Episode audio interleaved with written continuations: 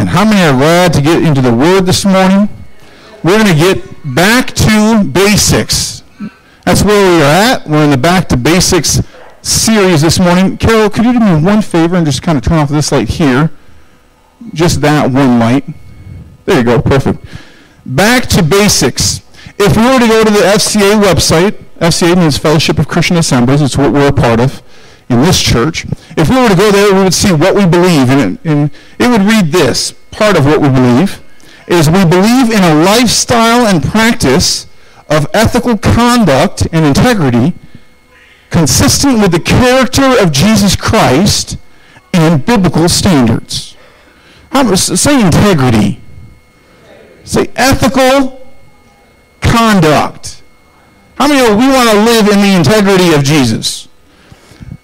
Romans 12, verse 1 says this I beseech you, therefore, brethren, by the mercies of God, that you present your bodies a living sacrifice, holy, acceptable to God, which is your reasonable, not extended, but a reasonable service.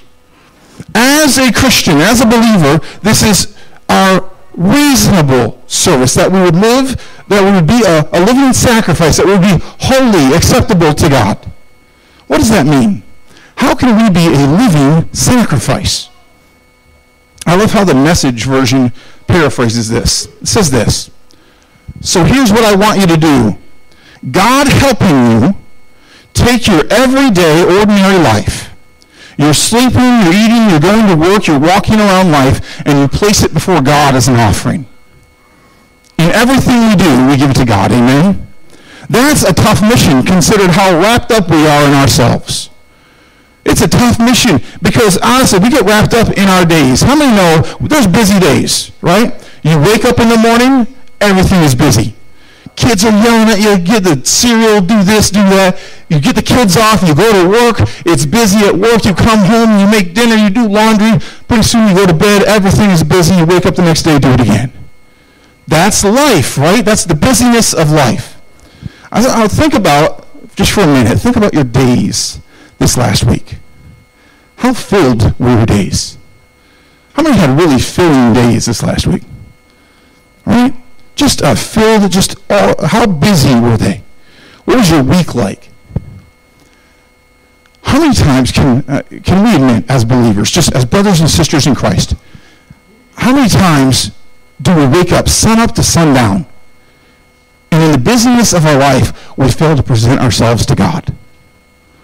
Just in the busyness of life we just fail to go, God, let it be about you today. Paul says, I beseech you, I plead with you, I urge you, with an understanding that it's only the mercy of God. Present yourself to him in all you do. Present yourself to him in all you do as, his, as holy and righteous. So, Lord, it's only by your blood that I'm made righteous, right? How many know it's only by his blood that we are made righteous? I present myself and I present my work to you today. So in the morning you wake up and you get the kids ready, you do what you got to do, and it's hectic and it's chaos, and I get that. But then you get in your car and you're on your way to work, and you might only have a few minutes. And in that few minutes you say, Lord, I present myself to you today. That's an interesting uh, sidebar. I was just talking about this actually. Uh, I remember when I was working at, I was, I used to sell cars. I worked for Honda in Georgia and in Indiana. And I always saw it as a job. And honestly, most of the time I felt down in the dumps about it. I thought, man, this is a job. This is not what I'm supposed to be doing. I know I'm meant to be, I'm meant to be a minister. I'm, meant to call, I'm called to preach. And one day I had a conversation with a man in the business that was a good Christian guy. And I'm talking to him about my frustrations. I'm, I'm saying, man, something's got to change. And he said something that I knew, but I needed reminding of. I wasn't there just to sell cars. I wasn't there just to move metal. I was there to minister to people. No matter what job you have, you're not there just to do that job. You're not there just to work at the gas station or there to work at the farm or there to, you're there to minister to people. And I'll tell you, when he, tell, when he said that to me, something shifted in me. As much as, as, as I wanted to pastor somewhere, and I did, and I do, and I'm glad, I was determined to minister to my customers in the best way that I could. And I wasn't always successful because let's face it, how many know we, sometimes we have off days? Anybody have an off day? No, you bunch of liars. Everyone's going to well, off days sometimes, right? Come on. But it began to blow my mind how when I presented my day to God, how when I presented my service to the Lord, how he began to use me and minister to people that I came across. So I would ask people if I could pray over their car. I'd, do, I, I, I'd sell them the car and say, can I pray over this car? And while I'm at it, can I pray over you? They give me a weird look. Pray for your car. Yeah, pray that God blesses it, gets you from point A to point B. Got to get to your job. Got to get to your vacation. Do what you got to do. I pray that you're blessed. I pray there's no accidents in it. I pray some stupid deer doesn't jump out at you and do. You know, I, I pray over you. I pray over that. So one day a customer comes in. Some people were receptive to prayer. Some people weren't. Customer comes in and says, "I want to see a manager." How many ever met a person like this? Right? Says, "I want to see a manager." He's a very angry man started screaming at the recep- receptionist uh, at the time, was very nice, and said, uh, what manager would you like to see? Because we had like five different managers. And he says, just get me a manager now. Screaming at her. I saw this kind of take place, and I'm, you know, I'm usually one to mind my own business, but this day I didn't. And so I, I, I went up and I said, excuse me, number one, you don't talk to her like that. Number two, are you okay? He goes, what's the matter to you? I go, come on, let's go outside. So I take him outside. He follows me outside. I said, sir, it seems like you have no joy in your life. And I'd like to talk to you about the joy that is Jesus Christ. He panicked. He jumped in his car and took off. I never saw him again. Some people are receptive to it, right? Some people are not. Some people you just go, listen, you're walking, you're talking with them. You know, if I if I came up to Matt, let's just say Matt was this random guy, and I come up to Matt and I said, Matt, you know, man, you're having a rough day. Can I talk to you about Jesus? Matt might panic and take off, right? So you got to be able to read the people, right? But maybe I'll come to Matt and just say, hey, Matt, man, it's good to see you. And while I have my hand on his shoulder, I pray over him. Because right now he's not receptive, but maybe tomorrow he is.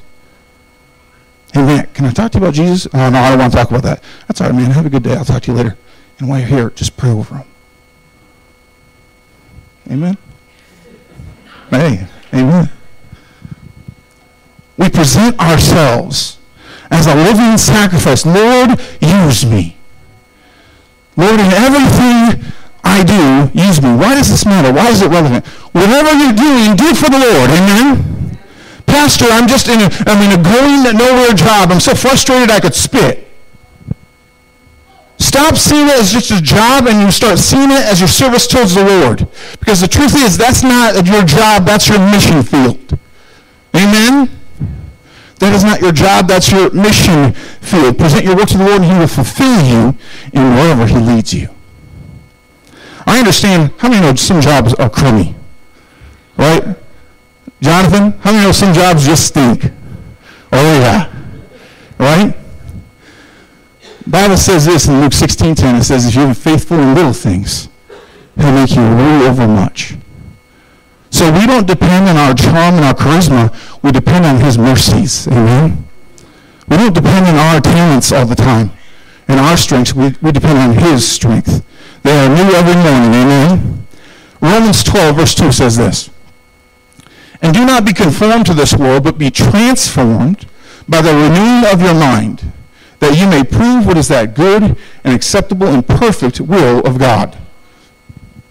Don't be conformed to this world but be transformed. We are called to be transformed by the Word of God.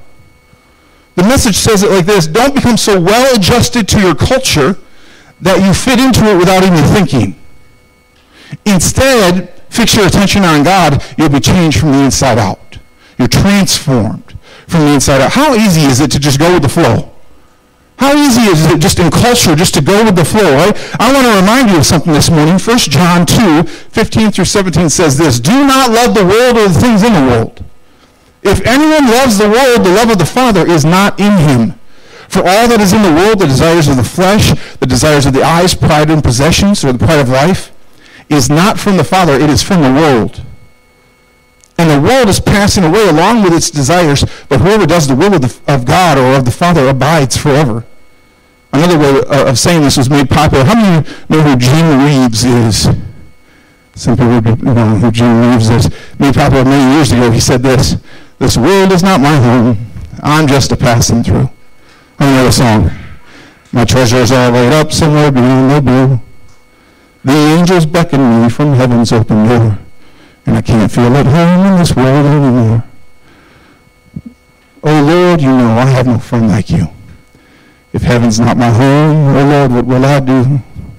The angels beckon me from heaven's open door. And I can't feel at home in this world anymore. We need to stop letting culture and this world dictate our faith and tell us how to live it out. Amen? Don't be, trans- don't be conformed, but be transformed by the renewing of your mind. How do you do that? How do we renew our minds? We pray. We take those few precious minutes that we have alone and spend it in the Word of God. Spend it in prayer. We meditate on His promises. We turn off distractions. We turn off the TV. And we turn off the football game. We turn off the radio. We, we turn those things off because sometimes those are just distractions. And we say, Lord, speak to us. We allow him to renew our minds by fellowshipping with his presence. That's how our minds are renewed. So to live in this world with the character and integrity of Jesus means living with the preparation of leaving it having done all you can for the gospel. We want to leave this world having done all we can in his purpose and in his will. To live with the conduct of Christ means that while we are here, we are careful to avoid that which is evil. Galatians 5, 19 through 21 says this. The acts of the, the acts of the flesh are obvious. Say obvious. It's obvious. This is just, it's made plain. The works of the flesh are obvious. Sexual immorality, impurity, debauchery, idolatry, witchcraft, hatred, discord, jealousy, fits of rage, selfish ambition, dissensions, factions, envy, drunkenness, orgies, and the like. I warn you, as I did before, that those who live like this will not inherit the kingdom of God. That's tough talk. Now, I'm not going to spend the rest of the sermon beating the horse that's already beaten, right? We've, we've, we've beaten this horse many times. But remember that this is back to basics. And sometimes we need a basic reminder of what is sin. We need a basic reminder. Sex outside of the covenant of marriage is sin. Somebody say amen. And by the way, I want to say it this way. Just because something is legal does not make it moral, ethical, or biblical. Just because something is legal does not make it legitimate in the eyes of God. Can I tell you something? Gay marriage is not legitimate marriage. Gay marriage is not legitimate marriage. It is not a depiction of Christ in the church. It is not a depiction of the bride of Christ. It is a mockery of God's design. And while we are here, let me say this. The church isn't doing a great bang-up job of a fantastic representation of what it means to be married either. Okay, it's not just a homosexual issue, it's also a heterosexual issue. I know this isn't popular preaching, but God still hates divorce. All right? God still hates divorce. I don't know who's all here today, and I don't know what your situation is, but I can tell you that you're here for a reason. I believe God has ordained people to be here this morning. God hates divorce. And I'll say this. Yes, in some instances, the Bible provides for it. God says, yeah, in some ways, hey, it's allowed. But the majority of reasons many Christians get divorced have nothing to do with biblical standards. Well, I deserve to be happy is not a reason for divorce. Why? Because none of us deserve to be happy. I deserve to be happy is not a biblical reason for divorce. We just can't agree on anything. Not a reason for divorce. biblically wrong, sin. I like that this one. I hear this all the time. I just don't love him or her anymore. Number one, that's because you're too in love with yourself. Come on. Number two, that's not a reason for divorce. Can we talk about historical marriage? For the most part, historical marriage. Uh, they're not here today. Dang it. I was going to use Bryce and Rachel. Where's Rachel? Rachel's here. Is Bryce here? That punk. He's taking care of a kid.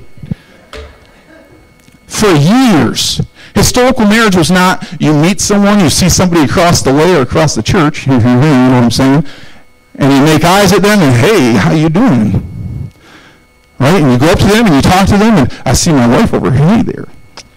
The Lord told me that you were my wife.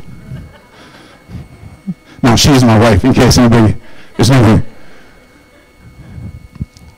But, you know, we, we go on dates and we, we mingle and we, how many are single and ready to mingle, right? And so that's the view of dating. I'm telling, who said woo? Bobby said woo. I'm not going to have you like wave your hand, but she's over there and single. But the view of marriage, of what leads to marriage, this was not, it wasn't dating, it wasn't, listen, it was arranged. Historically, for the most part, marriages were arranged by parents well before the people even knew each other or sometimes even saw each other.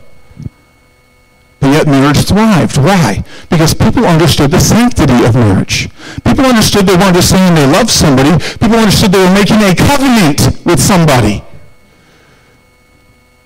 We are called in marriage not just to love our spouse, we are called to be in covenant with our spouse.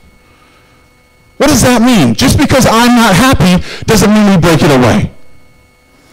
Just because I don't love them anymore doesn't mean you break it away. What does it mean? You get back to basics and you learn how to love each other again as Christ has loved us. Amen? How can, how can people who love the Lord and, and at one time love each other fall apart? I don't know. Sin got in. Apathy got in. Acrimony got in. As a pastor and believer, I have seen other churches and ministries sweep this sin under the rug for far too long. And they would never dare mention it. But unless the divorce is happening for biblical reasons, it is sin. The Bible says in Malachi that the man who hates and divorces his wife does violence to the one he should protect does violence to the one he should protect. It's worth noting here that divorce stats show that married couples who attend church nearly every week together, they read their Bibles, their spiritual materials regularly, they pray together, they generally take their faith seriously, they're not perfect, but they're serious disciples. They enjoy significantly lower divorce rates than other church members. Those other church members, by the way, couples who identify as Christian but rarely attend church, 60% of those have been divorced.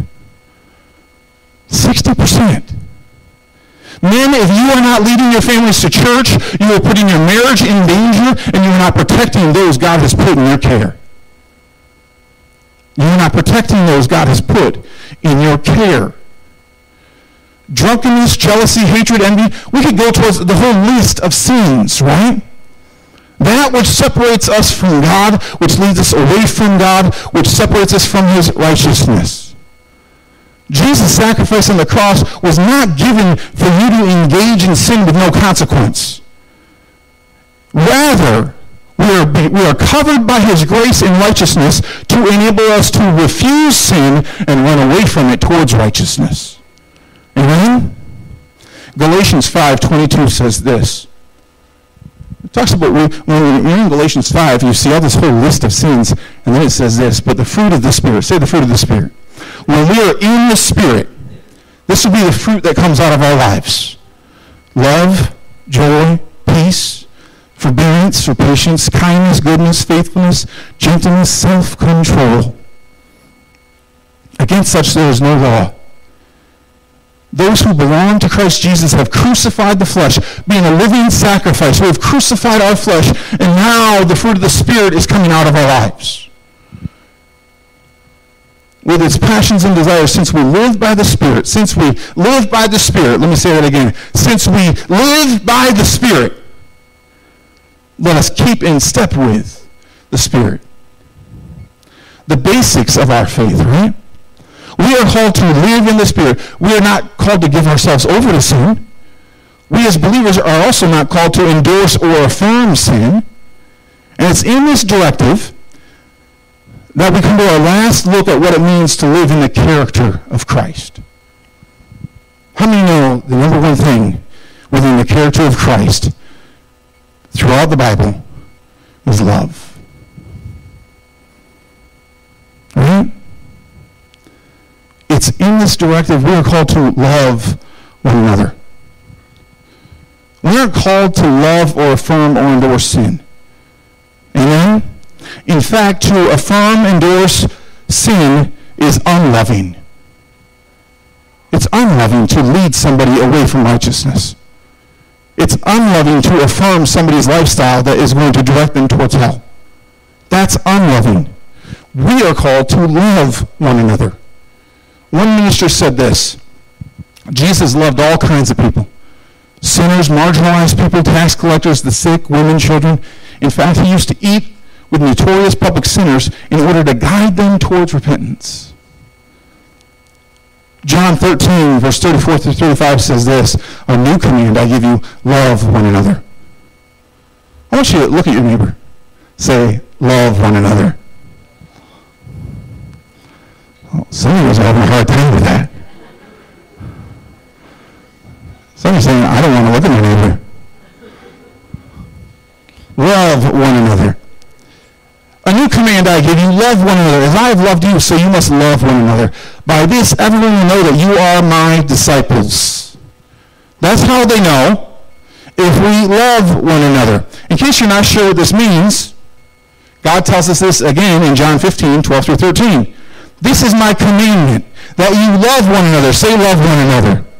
As I have loved you, Greater love has no one than this, that he that lays his life down for his friends. Now, in case you're still not sure, he tells us this again in 1 Peter 4 8. It says this, it says, above all, love each other deeply, because love covers a multitude of sins.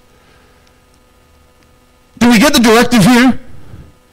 Do we understand, do we understand that we are called to, to what we are called to do for those who are lost in sin and depravity?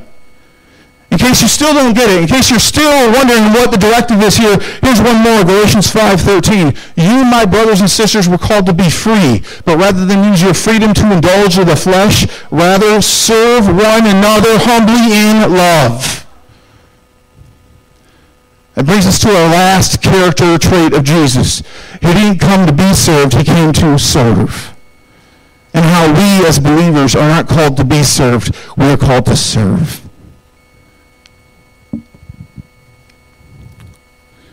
Matthew 20, verse 28. Is it in there? I don't know if I put it in the slides. It says, just as Jesus came to serve us, we are called to serve each other. It's in this we show that we love each other. Last week I shared a bit of 1 Corinthians 13. It's the love chapter, in case you're not familiar with it. If you've been at almost any wedding anywhere, you've heard the love chapter. And I shared just a bit of it last week. But I want to share the rest of it this week. I want to share all of it. And as I speak the words and as you listen to the words, I pray, both for myself and for you, that we are known by this kind of love. Not just as a church, but as believers. 1 Corinthians 13 says this. The whole chapter says, If I speak with the tongues of men and of angels, but have not love, I have become a noisy gong or a clanging cymbal. If I don't love, I become a, a noisy gong, a clanging cymbal. If I have the gift of prophecy, I know all mysteries and all knowledge, or if I have faith so as to remove mountains, but I have not love, I am nothing. If I give away all my possessions to charity, if I surrender my body so that I may have glory, but I don't have love, it does me no good. Love is patient. Love is kind. Love is not jealous. It does not brag. It's not arrogant. It does not act disgracefully. It does not seek its own benefit. It's not provoked. It does not keep an account of the wrong suffered. It does not rejoice in unrighteousness, it rejoices with the truth. It keeps every confidence, it believes all things, it hopes all things, it endures all things. Love never fails. But if there are gifts of prophecy, they will be done away with. If there are tongues, they will cease. If there is knowledge, they will be done away with. But we know in part and prophesy in part. But when the perfect comes, say the perfect. That's Christ. When, the, when, when Christ returns, the partial will be done away with. When I was a child, I used to speak like a child. I thought like a child. I reasoned like a child. When I became a man, I put away childish things. For now we see in the mirror dimly. Say dimly. We don't know it all. I know we like to, we like to pretend we do sometimes. But we don't know it all. God does. We see through a mirror dimly, but then face to face. Now I know in part, but then, say then, then I will know fully, just as I have also been fully known. But now faith, hope, and love remain. These three. But the greatest of these is love. If we were to go back to that FCA statement, we believe in a lifestyle and practice of ethical conduct and integrity consistent with the character of Jesus Christ and biblical standards. How many knows this should be the very basics of our faith? The very basics of who we are as believers. I woke up this morning, and I normally don't do this. Um, truly, I on Sunday mornings I just kind of I want to be free from social media and be free from distractions, and I don't normally turn the TV on, and I don't normally uh, get into all of that stuff before services because I want to go into service with a clear mind. And um, for some reason this morning I just pulled up Facebook really quick, and a friend of mine had posted something online. And I became engrossed in it. Uh, they posted a video, and I'm going to play the video for you today. Uh, I didn't plan on this. I didn't plan on uh, God kind of switching or shifting my sermon a little bit this morning. But how many know, usually when it happens, God's doing a good thing? Amen. So there was a there was a man by the name of Jeff Allen. Jeff Allen, in case some of you may know who he is, some most of you may not. He's a Christian comedian. Um, most of you know I'm not a fan of Christian comedians for the most part because I don't think they're funny. uh, but I did find this to be not just funny, but then really uh, spoke some really incredible truth. So if you would, Carol, go ahead and turn the lights off. And Mikey, go ahead and push play. I am amazed at how many people stop me out in the hallway and ask me, is your wife aware of the way you talk about her? No. She thinks I'm a bricklayer. Oh, honey, I'm off to Ohio to build another home.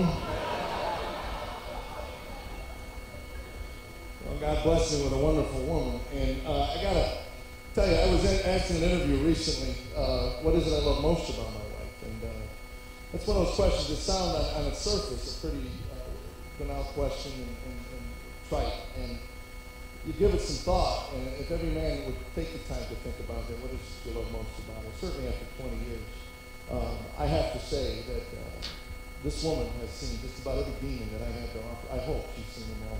And she still continues to lay next to me at night and, and profess her love for me. And uh, you can't buy that. That is a, an absolute gift of grace from, uh, from a, another human being.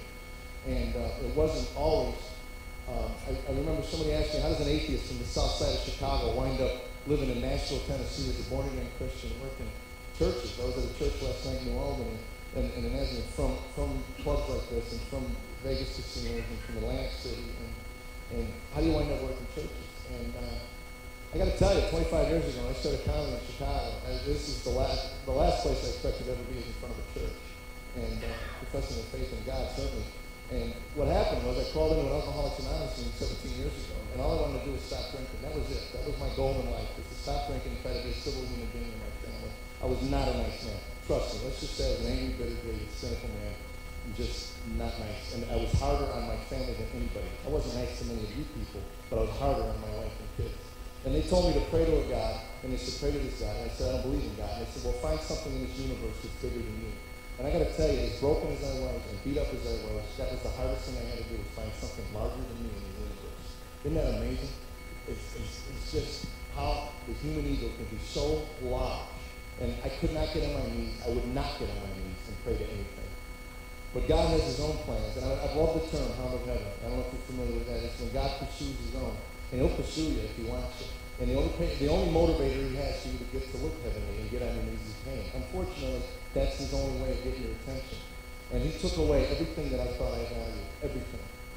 And after seven or eight years on that and I read a lot of books. I read all the self-help books I could get. I was uh, you know, reading Ayn Rand and, and, and trying, trying to get a hang on something to make me a better human being. I really was. I was trying as hard as I could. I went to therapy, talked to people about my anger, my rage, and all this stuff and it just wasn't working. I went through my whole life trying to feel like I belonged on this planet somewhere, and it just wasn't working. And God puts people in your life, and trust me, if you're on a journey, pay attention to the people you come. Even the guy that hits you with his car is maybe there for a reason, you know. And I met some interesting people when I look back on this. God put a man in my life. He was doing comedy for a hundred bucks a week. The guy was worth I don't know four, five, six million dollars sold his business, made millions of dollars, just wanted to go on the road and do comedy. He was 50 some years old. Wasn't a very good comic. he didn't have to be. I mean, he had all the money he ever needed. He's the only guy that we ever worked with that pulled into his job with a 450 SEL Mercedes. I'm coming in on the Greyhound, you know. yeah, I'm your headliner for the week. I make the big money. All right. But God knows his own, man, and he knew I wouldn't talk to this man. I, I was a shallow, vacuous, empty vessel. I really was. And I didn't have anything to talk to this man about until I found out because of his wealth, he had access to some of the nicest golf courses in America. He was actually a member of Millfield Village here. And uh, that's all I needed to hear. He was my new best friend. What I didn't know about him was he was a fundamentalist Christian, and I didn't know that. I was sitting on the fairway one day just talking. We're talking about life, we're talking about this, we're talking about that, and then he brings up the Bible. And I said, ah, don't give me the Bible, I don't know the Bible. And he says, what do you mean? I said, I'm an atheist, I don't believe in that garbage. And he says, well, what is it about the Bible you don't think is true? And I said, I don't know, I never read it. And he said, well, you're not an atheist, you're a moron.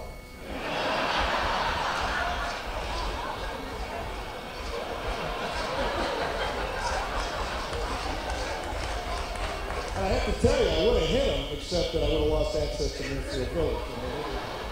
I wasn't going to do that. And I asked him to explain himself, and he said, well, to be honest with you, a true atheist is not only a biblical scholar, but he's scholarly in all the faiths of the earth. And after a long intellectual journey, has come to the conclusion that there is no God of the universe. You, on the other hand, want to circumvent the entire intellectual process and just come to the conclusion that there's no God. That's lazy and moronic. I didn't know what to say. So at the end of the week, he said to me, there's a guy in Denton, Texas, a man named Tom Nelson. He said he teaches the Bible the way I think you would like it taught. And, and, and uh, yeah, I'd like to sign up for some study tapes. And I said, well, it costs anything. And he said, nope. Uh, and I said, well, then knock yourself out. And I paid a nickel for that. And then he said, can I send you a Bible? And I said, hey, I've tried reading. And believe me, I did. I opened them up in a hotel room. I had read somewhere the Bible was the living, breathing Word of God. I didn't get it. I'd open it up, look at it, come on do something for me. I agree. I couldn't get it. I didn't understand it. So he sends me the tape, sends me the Bible. Time goes by, and God implodes your, my life. He's imploding my life. My marriage is falling apart. I couldn't deal with my life. Honestly, I tried. I, I, I'm telling you, if there was a book out there that I could have read that would have given me the tools that I needed to function in this life, I would have gotten it because I, I had I have stacks of them, and I couldn't figure out how to make my wife happy. That was all I wanted, was to make her happy. I quit. We quit fighting. If you think acrimony is bad in marriage, wait till you get to apathy. Apathy is the absolute worst. It's not even a feeling. It's just this. We couldn't even deal with each other in the hallway. We would like sneak by each other, and, and, and we're sleeping in the same bed. And I'm reading, and, and my back is to her. She's watching TV. And nice, she would read. I'd watch TV. I mean, this is our life together. And somehow we're, we're getting through day to day, but I don't know how. And we're in a parking lot at Toys R Us, and she says, you want a divorce? That's what she said to me. You want a divorce? We're buying toys for Christmas. And that's how she said it. As if you want to take out the trash. We've gotten to a point in our marriage where there's no emotion, there's no life, there's no nothing. We're soul dead people. And she looks at me and says, You want a divorce? This is the most life altering decision a man and woman will ever make. You know, the culture wants to tell us that it doesn't mean anything. Just go to get, get your divorce, quick, it's painless, and move on with your life. It doesn't work that way. It is the most painful. When the Bible says you're one flesh, it is literally, that's what it feels like. And that's what we went through. We basically went through the pain of ripping our flesh apart. And this is what she asked me. And all I could think to say was, yeah, that's what you want. I turned the car back out. That was how we decided to get a divorce. I mean, I look back on the time and I just go, wow. Who were those people? We now, we look at that and we go, who were those people? But God has to move you to a place, a place where you can pay attention. It has to all go away. You have to give it all up before he can work. The restoring process. So I went home, and it says in the Bible, that Satan intends for evil, God will use for good. My biggest character flaw is procrastination. And Tammy put it on me to fill out the divorce papers. And it wasn't like, you know, we had anything to sell, which I figured, you know, I'll fill them out. But I got thank you cards from 1988 I had mailed, you know, so. So I just went home and I said, yeah, okay, we'll get around to it. And I moved into the guest room, you know. And this is how we were living. I'd go on the road, do my comedy, and I'd come in and moved into the guest room. And, you know, we're raising these kids, and, and we're, we're existing. And as God would have it, he moves this woman into my wife's life. My wife shows dogs for a living, and she's at a dog show, and this battered woman shows up. She's just beat, and Tammy says, you can't go back to that man. And, and, and she says, I got nowhere else to go. And Tammy says, well, we have a guest room.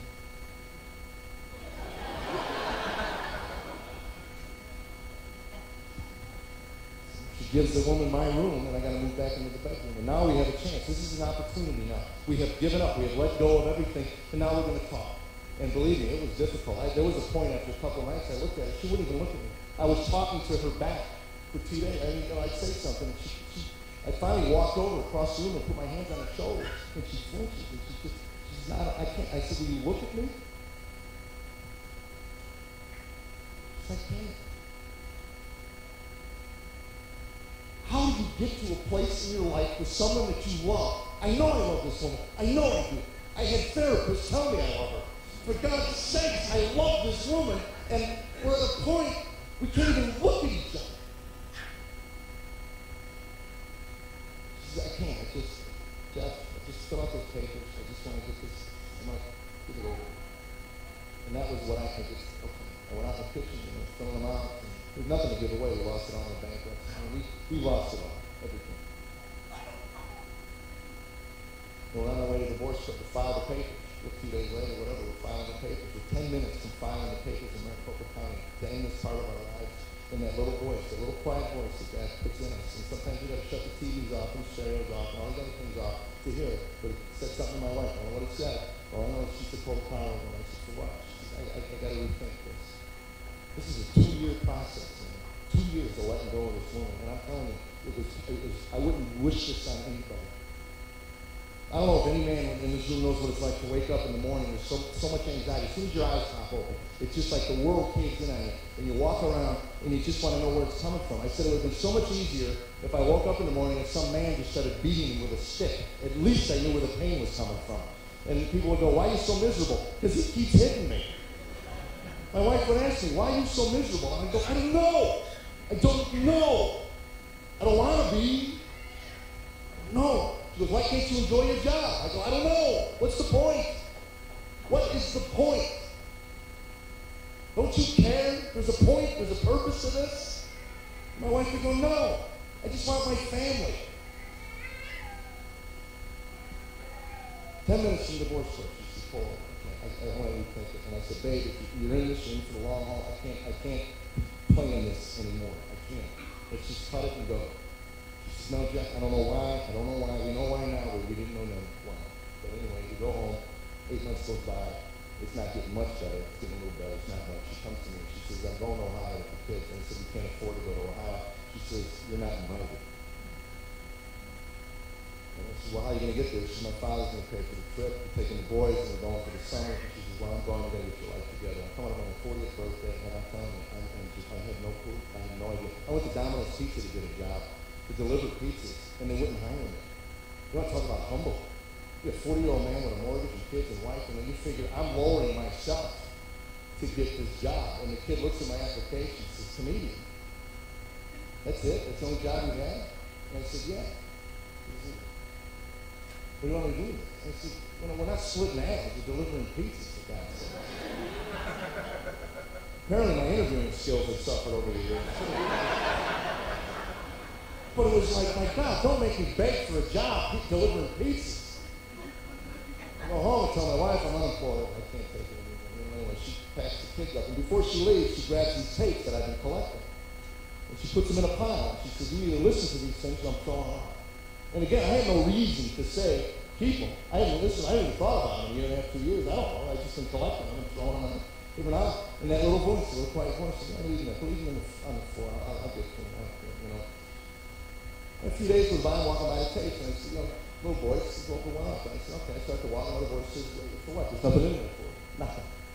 And then that starts, that whole dialogue of what's in there, I want to get it, I want to get it. When I read about demonic realms and angelic realms in, in the Bible, I, I went right back to this moment in my life. Because it was a struggle to get in there, because something knew what was in them things. And I ripped one open. I finally got over it for five minutes. I was 40 years old, and I had an argument with myself in the car. I used to say that's why I got drunk in the morning. It was self control. You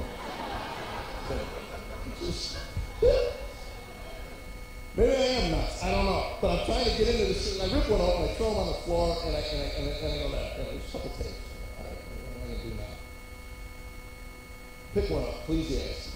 I couldn't even pronounce it, Ecclesiastes or whatever. I said, oh, I gotta get that Bible. What's that Bible? Oh, it's in the junk drawer. That's where I left. I pulled the Bible out of the junk drawer. I put the tape into the machine, and I started listening to this pastor from Denton, Texas, talk about with Solomon. Solomon, this, this wise old man, 78 years old, wrote Ecclesiastes at the end of his life about life on earth. And it starts out with meaningless, meaningless. It's all meaningless. That got my attention. Boom. Because that's the way I felt. I couldn't find anything worth meaning in this in this earth. Really, nothing. Not my career, not my wife, not my kids, not my cars, not my home. Nothing. And he starts talking about it. And basically, Solomon's conclusions were that life without God will have no meaning. And I didn't understand that. As he began to explain about the creation, in order to enjoy the creation, you have to know the one that created it. And, and, and, if happiness were an act of will, we'd all be happy. Because that's basically what we want out of life. Everybody wants to be happy. You ask them. So if it was an act of human will, why aren't we happy? We're the most medicated species on the planet. We really are. And all it is that I found out what he said was something has to come outside of us, inside of us, change our hearts, and then work its way out through, through the act of service to others. And I was blown away. For the first time in my life, I heard something that made sense, and I believe it was because that day God chose to turn it on inside me. That was the light switch. Bam, it went on. And I was like, wow, this, this is it. This is what I was looking for. I wanted purpose. I wanted some reason to get up in the morning and put one foot in front of the other. And then I said, without God, I have no. Well, how do I get God? So I opened another tape, put another tape, another tape, another tape, because I'm a compulsive addictive personality. I was just, I mean, I'm not kidding man. And I'm making notes in my Bible, and I'm going like, man, this is the greatest stuff I've ever heard. At one point, I wanted to run on my lawn and hold the Bible up. Have you read this thing? Wow, what a book! Man, this is amazing. Wow.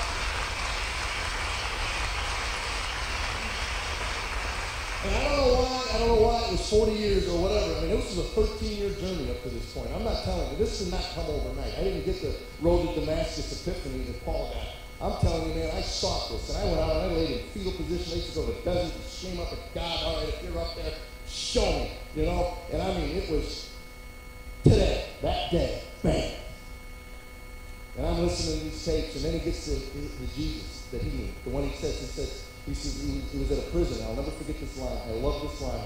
He was at a prison doing a sermon, and he said to the prisoners in this prison, he said, I would not walk across this stage to tell you about my religion, Christianity, but I would crawl on my hands and knees to broken glass to hell and back to tell you about the love of my Savior, Jesus Christ.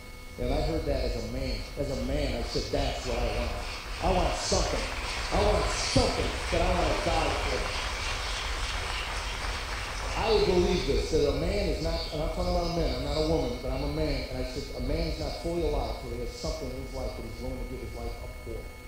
And I'd like to think I'd give my life up for my wife and kids, but I'll tell you something, I'll give my life up now for my Savior and my right to profess this faith, because I'm telling you, it transformed my life.